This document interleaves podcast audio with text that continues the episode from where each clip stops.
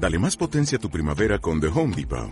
Obtén una potencia similar a la de la gasolina para podar, recortar y soplar con el sistema OnePlus de 18 voltios de Ryobi desde solo 89 dólares. Potencia para podar un tercio de un acre con una carga. Potencia para recortar el césped que dura hasta dos horas. Y fuerza de soplado de 110 millas por hora. Todo con una batería intercambiable. Llévate el sistema inalámbrico OnePlus de 18 voltios de Ryobi. Solo en The Home Depot. Haces más. Logras más. Estás escuchando Buscadores de Respuestas Autismo TEA. Un matrimonio con una hija con autismo o TEA, trastorno del espectro autista, te explica a través de audios y en un lenguaje claro y sencillo sus vivencias y experiencias. También reflexionan sobre temas de actualidad y de interés sobre dicho colectivo. Un canal de podcast creado por Miguel y Ana e inspirado en su hija Daniela. Puedes visitar su página web y disfrutar de los episodios desde cualquier dispositivo y accediendo a la plataforma de podcast que prefieras. Encontrarás el enlace al final de la descripción de este episodio. Allí te explicamos todo acerca del canal y cuál es nuestro objetivo. También puedes seguirlos en redes sociales como Twitter o Instagram. Te damos la bienvenida a un nuevo episodio del canal. Empezamos. Autismo TEA, docentes y alumnado NEE. La encuesta que hemos enviado a los docentes era bastante completa. Se compone de 10 bloques temáticos o epígrafes y dentro de cada bloque encontraremos varias preguntas o reflexiones que no tienen otro objetivo que saber cuál es la opinión de los docentes que habitualmente tratan con dicho alumnado NEE. Decir por último que no era obligatorio responder a todas las preguntas de cada bloque temático. Iremos desgranando cada bloque temático y las respuestas que nos habéis enviado y por las que os volvemos a dar las gracias a todos aquellos que habéis participado. 3. Entorno educativo. ¿Qué consideras más importante a la hora de atender a este tipo de alumnado? ¿Tener recursos o tener voluntad e imaginación para encontrar soluciones? Amplía tu respuesta. ¿Qué opinión te merecen los actuales ratios, especialmente los del alumnado NEE? Eh, no es tanto recursos, volvemos a lo mismo, a la formación de calidad de profesionales de renombre.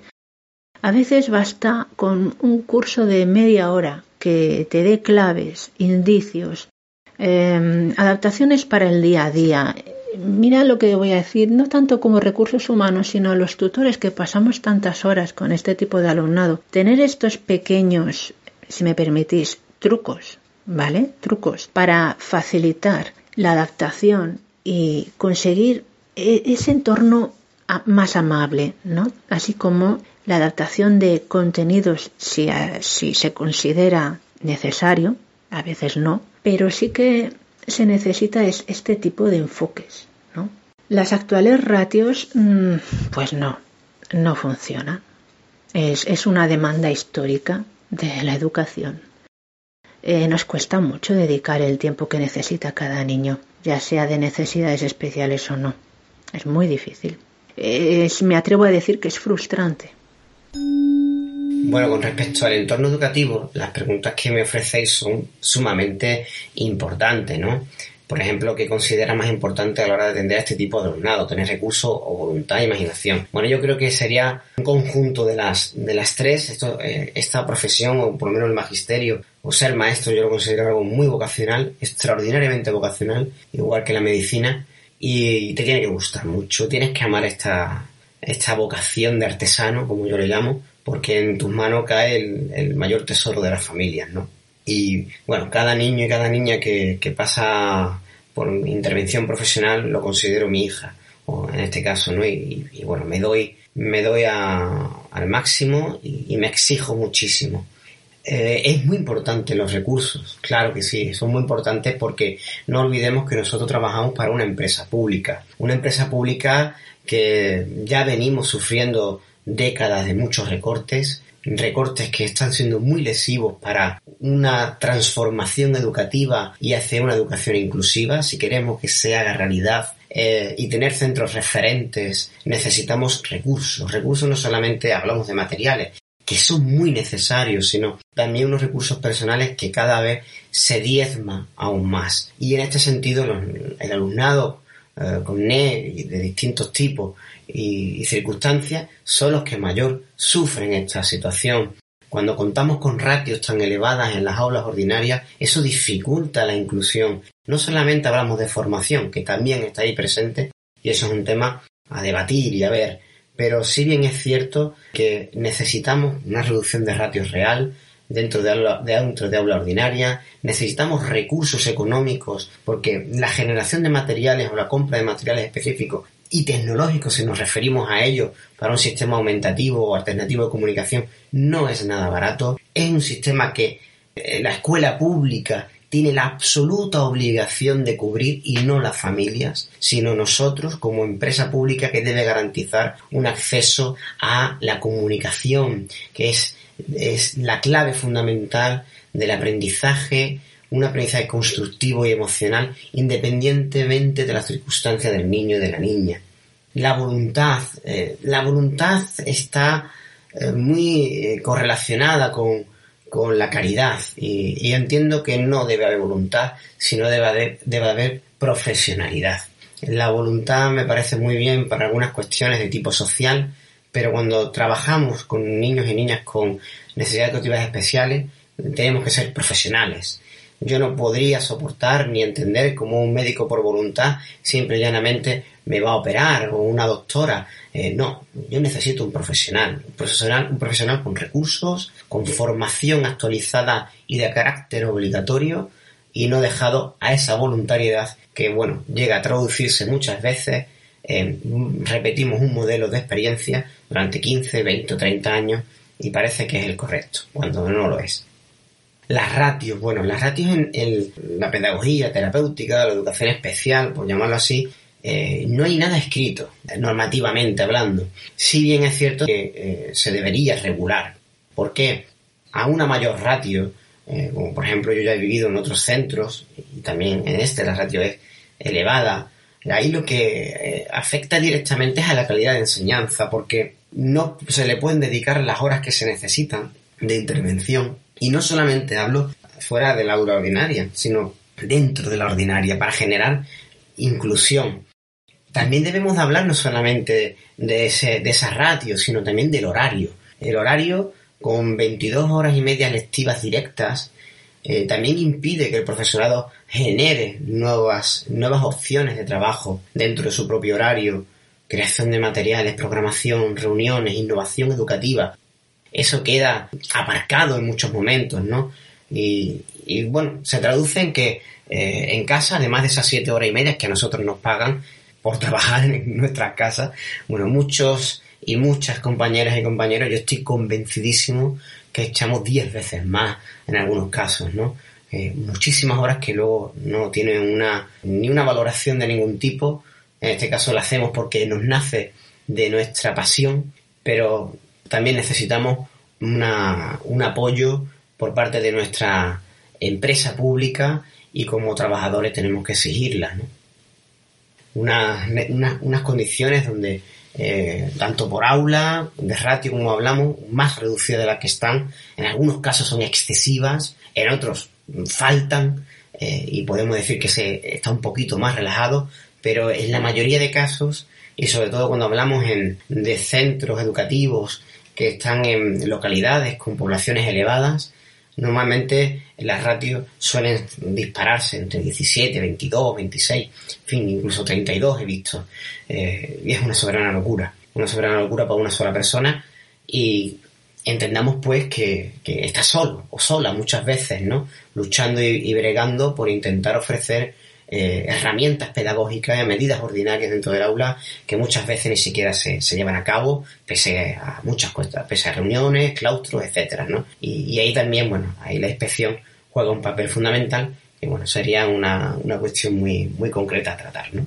En cuanto al entorno educativo, es muy importante mm, lo importante siempre es tener formación, porque la formación es, un gran tesoro, es poder saber, tener los conocimientos teóricos en los que se fundamenta tu acción, tu actuación, pero sí que es verdad que a veces nos encontramos con docentes que quizás no tienen la formación teórica en un ámbito determinado, en este caso estamos hablando del autismo, pero podría ser extensible a la dislexia, al TDAH, pero tienen una gran sensibilidad, tienen muchas ganas de ayudar, de acompañar tanto al niño como a su familia. Así que no me puedo casar con ninguna de, de las dos. Creo que es imprescindible conocimiento, pero es imprescindible tener humanidad, tener un corazón enorme, ser empático y tener muchas ganas de acompañar, insisto, tanto al niño como a la familia.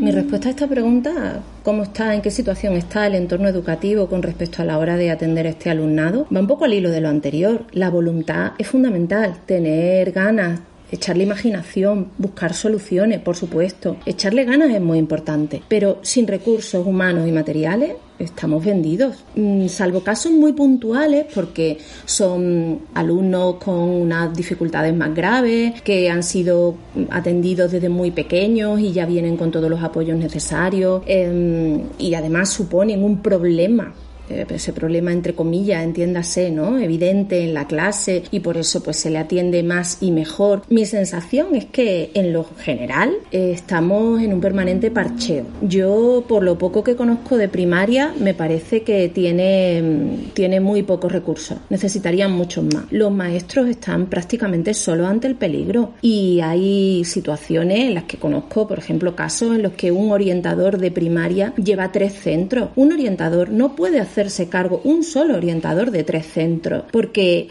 los maestros detectan los casos que necesitan un diagnóstico, pero es que luego eh, estamos en un cuello de botella, estamos en un embudo y al final solamente se terminan diagnosticando aquellos casos que son muy graves, muy evidentes o en los que tenemos detrás una familia que sí está implicada, que tiene recursos y que le dedica todo el tiempo y el esfuerzo a buscar un diagnóstico adecuado para su hijo y atenderlo.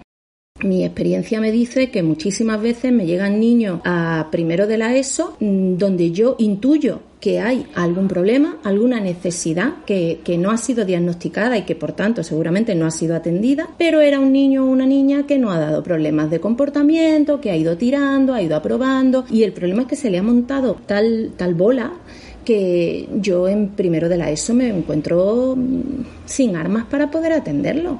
Esos niños tenían que haber recibido un apoyo y una, y una atención cuando eran mucho más pequeños, cuando estábamos a tiempo de evitar esos problemas. En secundaria ya no es hora de arreglar un problema de lectoescritura que no se atendió debidamente en el primer ciclo de primaria entiendo yo. Y eso solo se resuelve dotando a los centros de primaria de más personal especializado que pueda detectar y atender a ese alumnado. Y luego, por supuesto, en secundaria, aumentando también el cuerpo, como decía, de los equipos de orientación, porque no puede haber un orientador para 800 alumnos, como tengo yo ahora mismo. Ese señor, por muchas horas extra y mucha voluntad que le eche, no puede ayudarme a mí a más de 70 profesores y 800 alumnos. Es imposible. Entonces, al final, ¿qué hacemos? Pues lo que hemos dicho antes, un poco al final se recurre a la repetición, luego se le ayuda que con un programa de PEMAR, luego si vemos que no hemos podido, pues se les hace su informe para que vayan a la FP básica, si conseguimos salvarlos en la ESO, les vamos dando opciones y otros pequeños parcheos como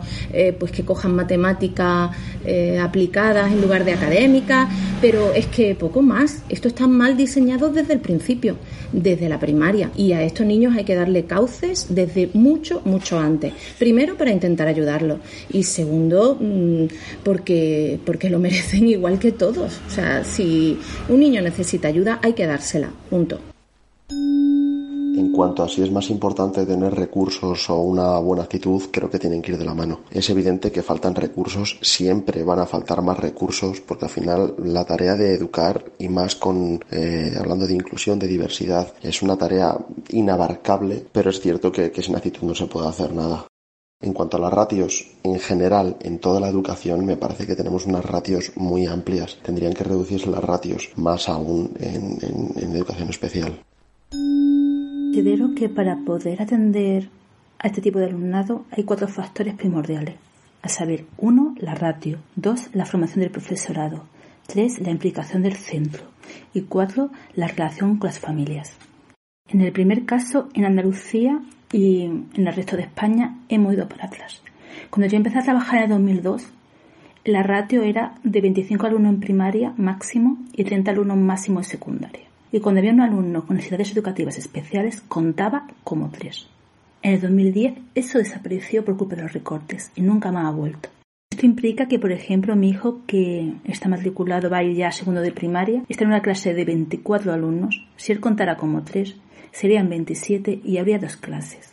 Pero como en el centro son 24 alumnos y se cumple con la ratio establecida con los recortes, hay 24 niños, uno con necesidades educativas especiales para una sola profesora. Lo segundo es la formación del profesorado. A los profesores se nos exige una formación con números de horas establecidas. En los últimos tiempos se está estableciendo líneas educativas donde desde los centros o desde las zonas se está fomentando a los profesores que se formen sobre una cierta materia. Por ejemplo, ahora con el tema de las TICs. Yo considero que si en un centro hay un alumno o alumna con una determinada discapacidad o diversidad, el profesorado allí, trabajando tendría que formarse en ello. Ahora bien, hay muchos problemas a la hora de la formación del profesorado. Por ejemplo, la movilidad, que estamos de un centro para otro cada año, nos formamos en una cosa y luego vamos a otro centro con alumnado de otro tipo. Luego, lo que se invierte en formación del profesorado, porque muchas veces desde los CEPS se nos invita a que entre nosotros nos formemos, es decir, un profesor coordina un grupo de trabajo y forma a otros profesores. Pero si ese profesor no se ha formado de fuera, no puede aportar a ese grupo de trabajo. De forma que a veces hay que invitar a especialistas de fuera a que formen a esos profesores. Y ahí luego está el tema económico. ¿Cómo se paga esto? ¿Cómo se subvenciona? ¿Cuánto dinero queremos destinar en esto, en educación? Y ahí tenemos la traba. Yo como profesora me he pagado formación privada. Y como profesora, como madre, con hijo matriculado en un centro público, he ofrecido mis propios materiales y recursos y conexión con gente para formar sobre autismo para mi hijo. Para ello creo está es muy importante la implicación y la relación que hay en el profesorado para trabajar en equipo y por ahí te pueden encontrar muchísimas casuísticas diferentes. Yo como madre y profesora he tenido la suerte de que mi hijo está en un centro que es comunidad de aprendizaje y los profesores trabajan todos a una y se quieren formar. Como profesora lo mismo, hemos atendido lo mejor posible a su alumno haciendo piña, haciendo equipo entre nosotros. Pero sé de casos que no ha sido así y entonces no se ha podido desarrollar el trabajo lo bien que se ha querido. En mi comunidad existen colegios con aulas específicas en un tipo de diversidad, por ejemplo, aula específica en autismo. Y eso, por un lado, está bien, porque concentra los recursos y la gente formada y que tiene interés en trabajar eso. Pero por otro lado, produce un desarraigo en los alumnos y en sus familias, ya que se fuerza a niños que viven en un barrio determinado donde sus hijos están matriculados en un colegio determinado, sus hermanos, el tener que irse a un colegio donde no conocen a sus niños y los niños con los que están no son los niños de su barrio, con los que podrían luego jugar con ellos en el parque por la tarde. Y por último, las familias son fundamentales. Y ahí también te puedes encontrar con familias colaboradoras que se implican todo lo que pueden y más, y con otras familias que tienen miedo a la etiqueta, al diagnóstico. Viven a lo mejor en pequeños pueblos o comunidades cerradas y no quieren que su hijo sea excluido y entonces no quieren ese diagnóstico. Yo le diría a esas familias que por favor, que nos dejen trabajar, que permiten que haya un diagnóstico, porque un diagnóstico nos permite mover una serie de papeles para que ese hijo o hija tenga una atención educativa, se pueda aportar un recurso a atender a su alumno y alumna, sea mucho más fácil y que, bueno, la gente es como es y su hijo o hija va a mejorar si tiene esa atención, no va a verse más señalado, porque hay que aceptar que son diferentes, punto. Pues yo pienso que lo más importante es tener ganas, voluntad e ilusión. Es verdad que buena imaginación también, pero pienso que cuando se tiene ganas y motivación e ilusión, todo lo demás eh, se lleva de la mano. Recursos también es necesario, pero bueno, nosotros como maestros de especial u orientadores, eh, creo que los alumnos tampoco necesitan un material muy elaborado. Pienso que con lo, con lo poco ya se puede hacer mucho. Como he comentado anteriormente, pienso que hay muchos alumnos en los centros educativos que no están atendidos. ¿Por qué? Pues porque solo hay un PT o dos para todo un centro, pero en general solo hay un PT y no se puede. O sea, un PT no puede trabajar con todo el alumnado. Entonces pienso que, como he comentado anteriormente, es necesario varios PT en los centros. Bueno, y yo creo que es fundamental, en el entorno educativo es fundamental, pues tener esa formación que nos falta, que si no la tenemos nosotros, pues que la tengan los orientadores. A ver, o sea, no quiero generalizar porque yo solo eh, tengo solo mi experiencia, no estoy en todos los centros. Así que me gustaría encontrarme con gente que sepa de lo que está hablando y que los profesores deberíamos tener información, pero todos, todos, da igual la asignatura, da igual la especialidad, da exactamente igual, deberíamos tener información, pero formación de verdad, saber realmente en qué consiste el autismo, porque eso no se conoce y no se sabe. Y me da muchísimo coraje en las últimas evaluaciones, una compañera decía de uno de estos niños de primero de eso, es que él solo tiene problemas para socializar, ¿por qué le voy a tener que Digo, no, perdona. Y tuve que interrumpirla, digo, no, perdona, el autismo no es solo problemas para socializar, no, eso es lo que tú ves, pero hay mucho detrás. Porque decía, es que hace muchos ruiditos en clase, no son ruiditos, criaturas, son estereotipia. Y lo hace para relajarse. Si molesta a los demás, bueno, pues podemos hablar entre todos a ver de qué forma se puede hacer, porque también es súper importante concienciar al grupo, al resto de alumnos, y darles charlas y formarles en autismo y en diferentes tipos de, de, necesidades educativas que, haya, de, niños con necesidades distintas. Eh, también tuve un alumno que tenía un, déficit cognitivo, estaba en primero de eso y tenía un déficit cognitivo de unos, unos seis años. O sea, tenemos que tener formación todos y, y sus compañeros con los que ellos conviven. Ellos deben saberlo porque también con este niño, de, con este chico de cuarto de eso, una compañera en mitad de la clase saltó y le dijo, eres muy pesado, es que eres muy pesado, deja ya el bolígrafo. A mí eso me, me, me, partió por dentro. Y la saqué de clase y estuve hablando con ella en el pasillo. Y se le dije, tú así no puedes hablarle absolutamente a nadie, tienes que respetar a tus compañeros exactamente igual que te respetamos a ti. Es que mm, a mí me molesta mucho. Digo, bueno, pues si te molesta, me lo dices a mí y ya veremos qué hacemos. O te cambias de sitio, que también es otra opción.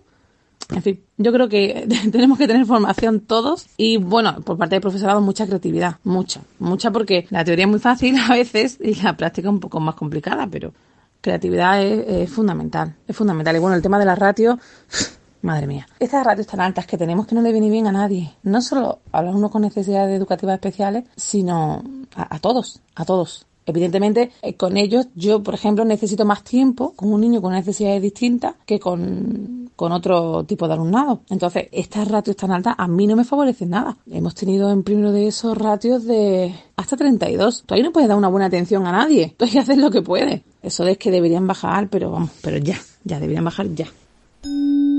Eh, la tercera pregunta en cuanto al entorno educativo, bueno, pues yo considero que lo más importante es tener recursos, tener recursos eh, de todo tipo y, bueno, evidentemente no puede faltar la, la voluntad para encontrar soluciones, pero no se puede dejar a las buenas intenciones, porque ya sabemos que de las de buenas intenciones está empedrar el camino al infierno. Entonces lo que hace falta son recursos reales, materiales, humanos, que permitan una atención adecuada a este tipo de alumnado.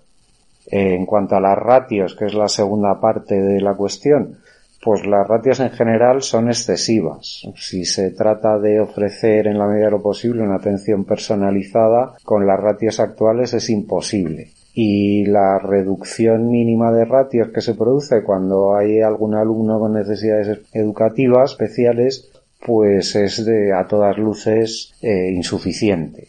Porque eh, una de las cosas que, que ocurre es que la sensación de impotencia que se te queda por no poder atender en general a, todo el alumnado, pero especialmente a los que tienen más problemas y necesitan una mayor atención, pues, pues siempre está ahí presente. Yo creo que lo más importante es tener voluntad de encontrar soluciones también hay que investigar y cotillear qué recursos de otros profesionales eh, se llevan a cabo y, si les sirven. Es muy importante escuchar a la familia, que son los que conocen perfectamente a su hijo o hija, y tomar juntos pues acuerdos de actuación. En relación a lo que es el entorno educativo, yo considero que lo primero que debemos de poner sobre la mesa no es tanto la idea de es necesaria la inclusión, sino es necesaria la convivencia, porque todo chico tiene el derecho absoluto a aprender y no es que tenemos que incluirte porque tú no formas parte de lo esperable, sino que nos vamos a abrir las puertas entre todos, porque todos tenemos un montón de cosas para dar y un montón de cosas como para poder recibir. Entonces, yo creo que el entorno educativo debe estar preparado para poder acompañar lo que habitualmente se considera como lo que se escapa un poquito de la neurotipicidad. Creo que enriquece muchísimo esto de ir generando diferentes trayectorias educativas, esto de lo que hablamos siempre, el diseño universal de aprendizaje, donde se van abriendo diferentes puertitas para que cada uno encuentre por dónde entrar. Creo que es cierto que como centros educativos a nivel mundial estamos todavía muy lejos y en general solemos plantear esto de no tenemos formación, pero yo creo que la verdadera formación arranca por las ganas, por el deseo, por el es posible. Juntos vamos a poder avanzar. Creo que mm, la vocación es muy importante y las ganas también, pero considero que es clave que haya más personal y ratios más reducidas para poder atender mejor a estos alumnos, no solamente a los alumnos TEA, sino a, toda la diversidad que tenemos en el aula. Eh, la tercera pregunta, eh, yo creo que las dos cosas, ¿no? De, qué te sirve tener recursos, infraestructura, eh, una abundancia de materiales didácticos de todo tipo, si no tienes la voluntad para llevarlos a cabo de forma resolutiva. Eh, debes tener los recursos y la determinación, la actitud y la sensibilidad y comprensión con la neuroatipicidad. En cuanto a las ratios, dado que soy profesor universitario, no trabajo en los colegios, pero tengo información casi diario de numerosos profesores, profesoras de PT, que me dicen que están desbordados. Lejos queda ya de aquella ratio que inventó el método Teach a finales de los 60, en la que la ratio era 1-1. Eh, en el entorno educativo, a la hora de atender a este tipo de alumnado, creo que evidentemente hace falta, en primer lugar, recursos, eh, recursos humanos. Creo que los equipos de orientación necesitan ser más amplios. En ocasiones, en un instituto de secundaria mediano, se tiene una única persona, un único orientador para 500, 600, 700 alumnos. Yo creo que es una barbaridad. Creo que se deberían incrementar notablemente los recursos humanos en los centros educativos y, por supuesto, es necesaria voluntad por parte de los docentes, eh, voluntad de aprender, voluntad de conocer, voluntad y paciencia sobre todo, ¿no? Porque es un tipo de alumnado que en ocasiones requiere mucha paciencia porque evidentemente pues eh, quizás es lo que lo que yo destacaría.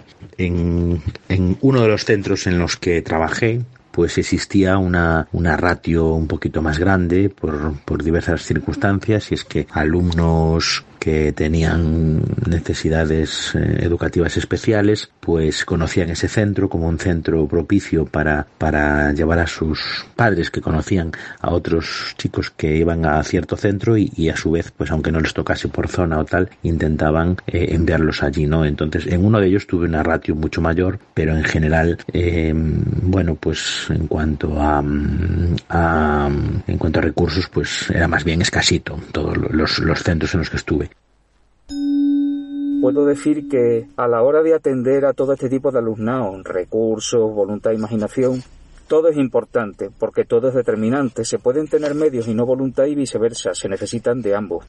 Las ratios iguales en infantil y primaria son demenciales, pero especialmente en la primera etapa, que es cuando se construyen las principales coordenadas respecto a cómo es el mundo de los adultos y los otros niños, un determinado formato de relaciones docente-alumno, acercamiento a la tarea y ejercicio-desarrollo de habilidades requisitos para las etapas siguientes, Infantil se creó con la pretensión de la conciliación y no de la estimulación cognitiva, afectiva, social y moral del alumno, al igual que tampoco para compensar, aunque ojo, lo fue en un principio, desigualdades o desajustes sociales y personales de partida. Para poder hacerlo en condiciones, yo consideraría que no debe haber más de 15 alumnos en ambas etapas, puesto que la labor de tutoría se haría mucho mejor al personalizarse más. Considero que es importante todo, es decir, nosotros como docentes tenemos que tener un porcentaje, digamos, igualado, casi, o un poco más abajo, o más arriba, de todo esto que me planteáis en la, en la pregunta. Es decir, tenemos que tener recursos, por supuesto que es prioritario, y la administración es la que se encarga de eso, ¿vale? Y tenemos que tener voluntad e imaginación y creatividad, como lo llamo yo, ¿vale? Todo esto es, una, es un cóctel que me va a permitir a mí trabajar con mi alumnado. ¿no? En la respuesta anterior más o menos planteé algo parecido, es decir, eh, yo puedo tener muchos recursos, pero si no tengo voluntad, poca cosa voy a hacer. Yo puedo tener muy pocos recursos, pero si tengo mucha voluntad, pues puedo hacer también poca cosa. Y si hago todos los días lo mismo, es decir, si todos los días trabajo de la misma manera, si todo con los alumnos trabajo de la misma manera, pues poco voy a poder lograr, ¿no? Y voy a poder motivar al alumnado a, que quiera trabajar conmigo en las sesiones de PTL, por ejemplo. Eh, la administración aquí tiene un peso bastante importante, es decir, tanto en, esto del síndrome del docente quemado, por ejemplo, eh, aquellos docentes que pueden trabajar muchísimo y tener muchas ganas, pero si ven que por parte de la administración hay muchísimas trabas, pues no podemos hacer milagros. Llega un momento en que somos seres humanos y podemos trabajar de una manera o de otra. Pero yo, por ejemplo, muchas veces he comprado material de mi bolsillo, no porque de repente en los centros que he trabajado no me lo hayan dado, sino que la burocracia, la burocracia te come. La burocracia es otro gran problema que tenemos en educación. Entonces, para poder pedir un recurso hay que llenar una serie de formularios, hay que pasar por no sé cuántas eh, eh, certificados digitales, hay que lo tiene que mandar el director, lo tiene que, o sea, tienen que pasar por tantos, tantos, tantos mm, escaleras que, que, en el primer trimestre se te va y no has comprado el material que de repente vale 5 euros. Entonces, mira, lo compro yo y, ya está. Es decir, todo esto eh, eh, depende de muchas cosas. Pero lo importante es intentar hacerlo y, tratar de, en lo máximo de lo posible, que salga para que lo más importante sea que el alumno esté bien atendido y se pueda dar una intervención adecuada. ¿Vale? Eh, las ratios actuales del alumnado con necesidades, pues mm, debería ser otra, debería ser menor, no solamente con alumnado con necesidades, con todo el alumnado, es decir, la ratio debería estar más baja. Hemos pasado una pandemia y nos dimos muy, o sea, muchos docentes nos hemos dado cuenta de lo bien que se trabaja con menor número de alumnado, pero bueno, ahora la realidad estamos volviendo a la normalidad y la realidad es otra, ya hemos vuelto a las aulas masificadas, es decir, hay que invertir, hay que invertir tanto en recursos humanos como en recursos materiales y todo eso cuesta dinero. Entonces dependerá también de la administración pues darle prioridad a las cosas. De momento pienso que mm, tengo compañeros de PTYL que tienen un número de alumnado mm, prácticamente que tienen que hacer milagros para poder trabajar, mm, unas ratios súper elevadas. Entonces ese apoyo específico que nosotros queremos dar es bastante complicado, ¿no? Con agrupamientos de repente.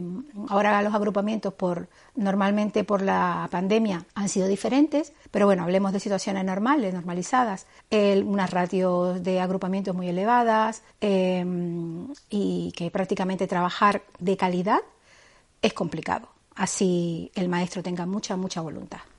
Bueno, yo creo que las ratios son importantísimas y muy determinantes de la calidad educativa y tenemos que tratar de, que sean lo más pequeñas posibles, eh, si no es desde la administración con la organización del centro. Pero esto es independiente del número de alumnado que se haya etiquetado con necesidades o bien de NEAE o de necesidades educativas especiales. Todos los grupos son diversos y no quiere decir que en, un centro que haya menos etiquetado de necesidades no las haya. Puede, puede deberse a que aún no se han identificado o, que esas circunstancias no están catalogadas y no, no tienen una, una, etiqueta para ponerles, pero existen de todos modos. Eh, por tanto, yo creo que los centros tendrían que tener una dotación de plantilla estándar para responder a la diversidad, independientemente de, del etiquetado que se haya hecho. Creo que lo más importante es tener buena voluntad, ganas de aprender y comprender al niño, a la familia que tienes delante, de ayudar y de cómo ser mejor profesional y persona. Si hay ganas e interés, te formas. No obstante, los recursos materiales y personales son imprescindibles. Por ello, aunque creo, comparto y me descargo, imprimo y plastifico todo lo que considero útil para mis niños, tenga la dificultad que tengan, es normativo que la Consejería de Educación correspondiente dote de los recursos personales y materiales necesarios tal como indica la normativa de cada comunidad, que ojalá ofreciera los mismos servicios y ayudas en todo el Estado español. No podemos depender de la voluntad. No somos una ONG. Recursos suficientes y de calidad. El principal recurso que haría falta sería un auxiliar de docencia en cada aula, una persona que pudiera intervenir tanto con alumnado TEA como, como con otros tipos a medida que se desarrolla la clase. Este año tengo varios alumnos TEA en distintos grupos o clases. En uno de ellos el niño dispone de un auxiliar y le resulta de mucha ayuda para centrar su atención y seguir el ritmo de las sesiones casi como cualquiera de sus compañeros. Esa atención individualizada no se la puedo ofrecer a los niños TEA de otras clases o grupos. Creo que tener vocación y ganas es importante, pero considero clave que haya más personal o ratios más reducidos para poder atender mejor a los alumnos. Esto es todo por hoy. Si te ha gustado este episodio, no olvides darle al me gusta y suscribirte al canal. Síguenos también en Twitter e Instagram o a través de cualquiera de las principales plataformas de podcast que también encontrarás en nuestra web. No olvides seguir enviándonos a nuestro email tus dudas, sugerencias, comentarios constructivos y temas que te gustaría tratásemos en próximos episodios. Mil gracias por apoyarnos, por apoyar al colectivo con autismo y por dar difusión al canal Buscadores de Respuestas Autismo TEA. Te esperamos en el próximo episodio. Fuerza y ánimo.